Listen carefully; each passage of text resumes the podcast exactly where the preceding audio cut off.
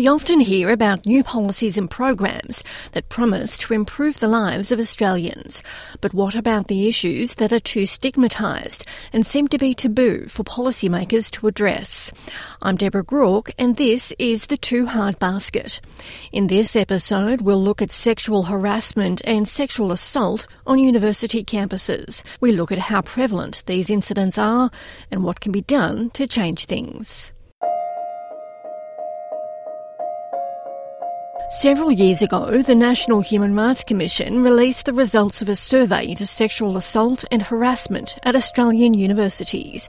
Then Commissioner Kate Jenkins spoke at the report's official release in 2017. We have known for a long time that sexual assault and sexual harassment occur far too frequently in Australian workplaces. The findings of our research make it clear that this is also the case at our universities. The survey found that women were more likely than men to be targeted, with Indigenous students and those from culturally diverse backgrounds at greater risk.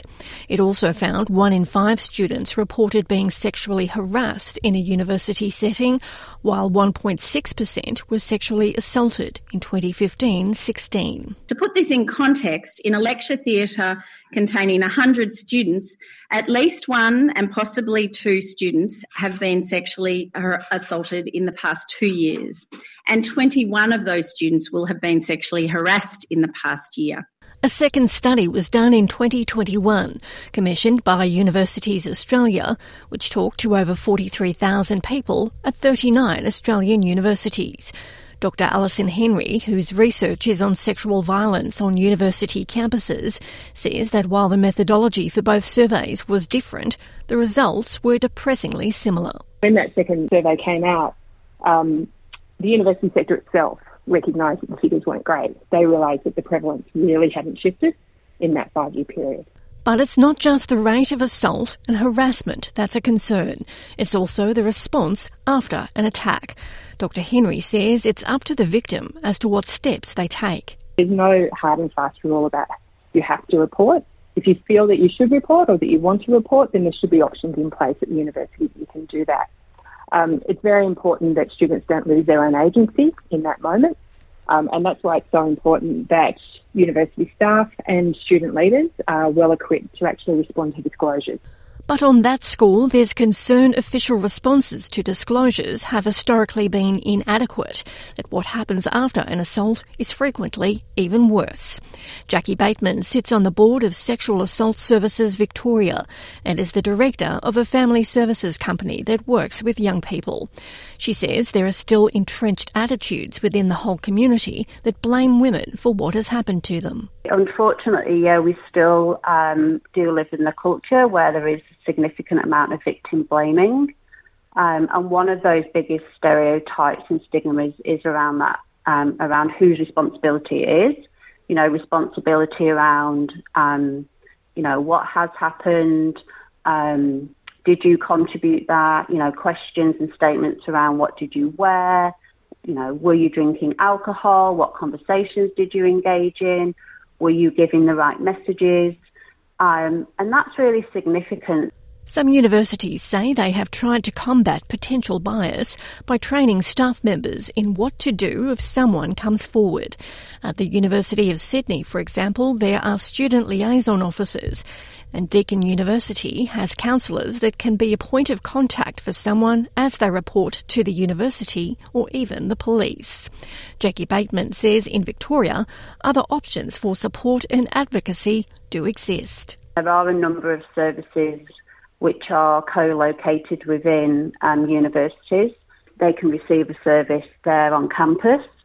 Um, but really, it's important to say that um, any of the um, centres or agencies that are located across Victoria um, will be, will be able to offer that service to a student. I think sometimes, you know, a student might not want to receive that within the university.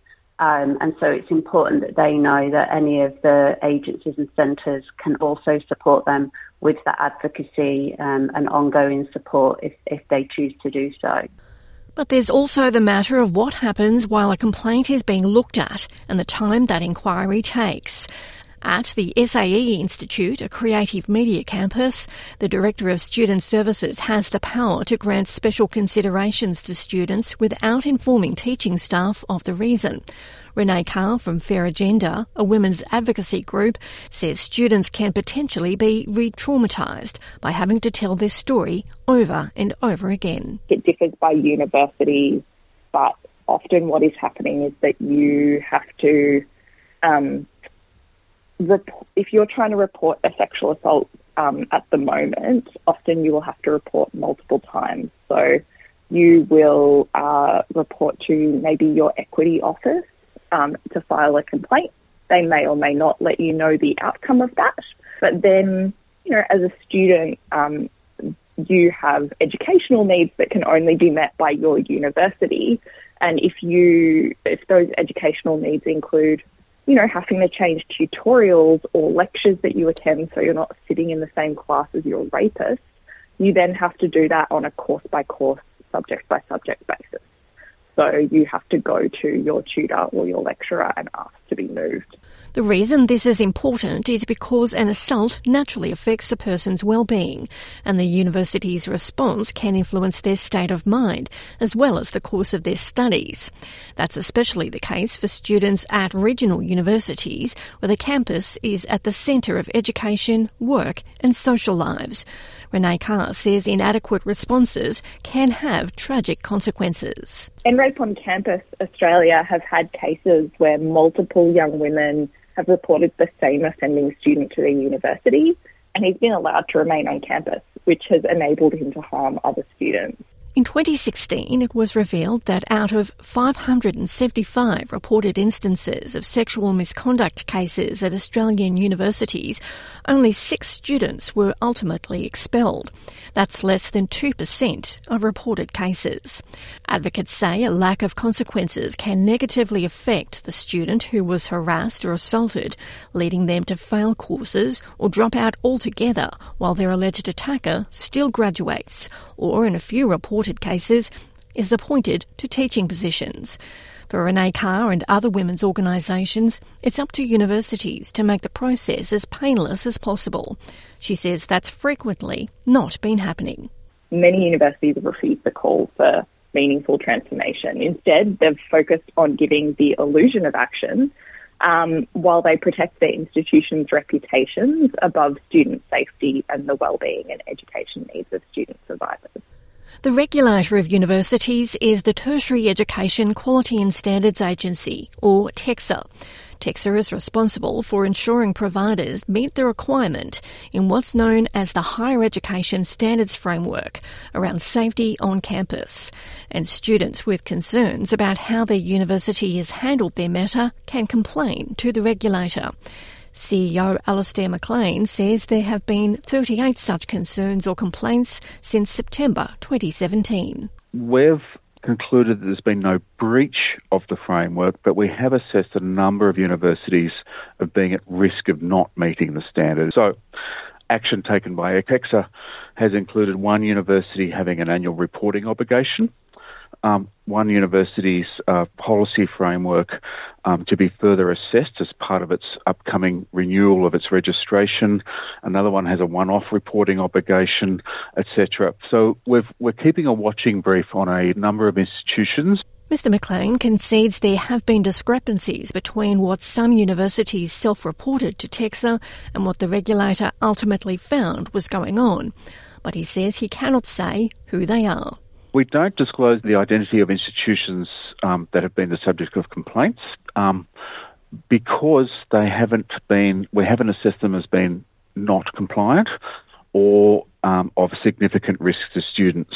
Despite advocates' frustration over the complaints process, Dr. Henry says there have been some positive changes and improvements since the original Human Rights Report. One of the things that has improved over the last few years is the visibility um, on university websites of their report mechanisms.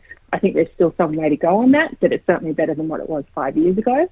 And there are now processes in place. Again, some of them need some improvement, but there are processes in place now um, that are reasonably robust if someone wants to make a report to their university. And universities themselves are confident things are getting better. Catriona Jackson is the CEO for Universities Australia, the main representative organisation for the sector. Ms Jackson provided a statement to SBS saying hundreds of important initiatives and measures to prevent and better respond to sexual harm have been implemented since the survey was conducted, from enhanced reporting processes and consent training to delivering respectful relationship education for students and renewing partnerships with leading experts. She says Universities Australia has also just released guidelines for institutions on responding to sexual harm and plan to bring the sector together to discuss best practice approaches to prevention later this year. In the meantime, there's also an independent review process underway. The federal government has appointed an expert panel who are currently looking at submissions from a range of individuals and groups, as well as the universities themselves, on everything in the sector. TEQSA says it's not up to them as the regulator to decide if proposals for a new and independent monitor or a task force on sexual violence is taken up. But Alastair McLean says they're committed to working with the universities to make things better for students. Whilst we haven't identified any clear breaches of obligations, and whilst we haven't identified significant risks to students, we have identified um, a range of issues associated with the manner in which institutions handle grievances or complaints or concerns or incidents of sexual violence. While advocates work on change at the university level, others are advocating for better education for young people, amid concern that a lack of understanding about consent and respect is fueling a culture of assault and victim blaming. Jackie Bateman says consent is not a straightforward matter and education needs to start early. And this really begins by us modelling a culture of respect, you know, and educating our younger children about um, body safety and boundaries and really simple conversations that um, you know engage children about thinking about the relationships um, and their interactions with each other. Deborah Groarke, SBS News.